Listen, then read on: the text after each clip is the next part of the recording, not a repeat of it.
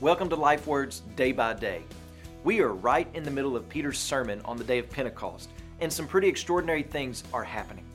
Peter and the disciples are speaking in languages that they had never spoken in before, and each people group were hearing them in their native tongue. It must have been an amazing event to experience. But some people weren't that impressed. In fact, they thought Peter and his gang had been sipping the sauce. And so Peter stands in front of the crowd to clear up the misconceptions. Some folks were in awe, some arrogant, and some were about to get really angry because Peter sticks his bony finger in their faces and says, You crucified and killed Jesus of Nazareth. But the reason he is so bold is because of what he speaks of next. Acts chapter 2, verses 23 and 24. Jesus, delivered up according to the definite plan and foreknowledge of God, you crucified and killed by the hands of lawless men. God raised him up, loosing the pangs of death, because it was not possible for him to be held by it. So, why was Peter so bold? It was the resurrection of Jesus as an undeniable historical event with incredible eternal spiritual effect that allowed Peter to speak with such confidence. Peter even says in verse 29 that he is speaking confidently because he had witnessed the resurrected Christ. And Peter never gets over the resurrection. The death and resurrection is the main theme of every one of his sermons in the book of Acts. So, what's so crucial about the resurrection? It's on the cross that Jesus receives the punishment of the believer's sin, and the condemnation of sin is removed from the believer.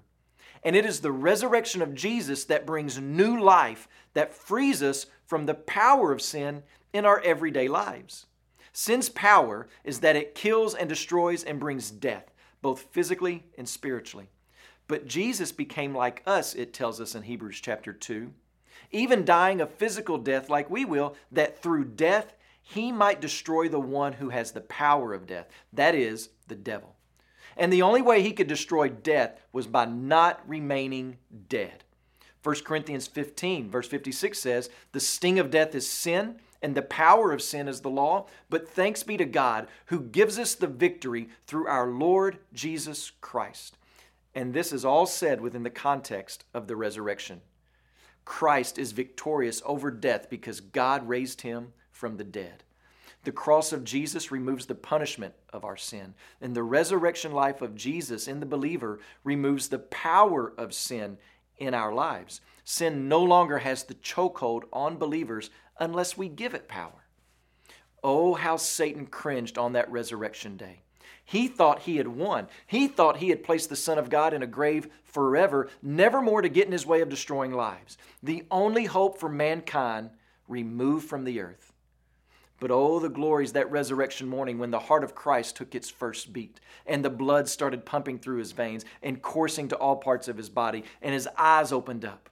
Satan must have fled away in fear, knowing himself that sin's punishment had been paid and now his power of death had been destroyed by the power of Christ.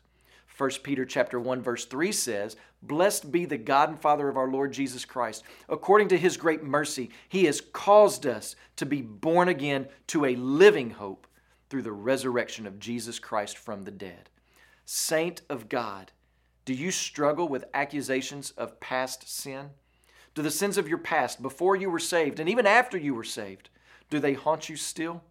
Does Satan still throw them in your face? Do they paralyze you? Do they render you inactive and make you feel unworthy? Look to the cross and the resurrection. The wages of sin have been paid in full by Jesus, and their power to hold you down has been broken by the resurrection of Christ.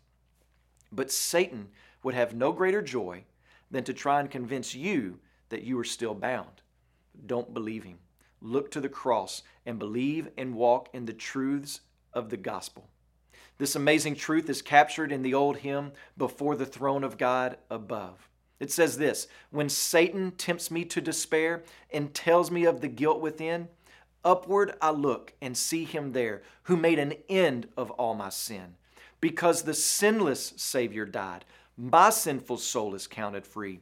For God the just is satisfied to look on him and pardon me. When you pray today, Rejoice over the cross and resurrection of Jesus Christ. Express words of gratefulness for the, for the forgiveness that was obtained for you. Worship the Lord for the new life granted to you. And pray for John and Luella Page and their daughter Gracia as they minister in Cambodia. Pray also for the Alongo broadcast in the Philippines.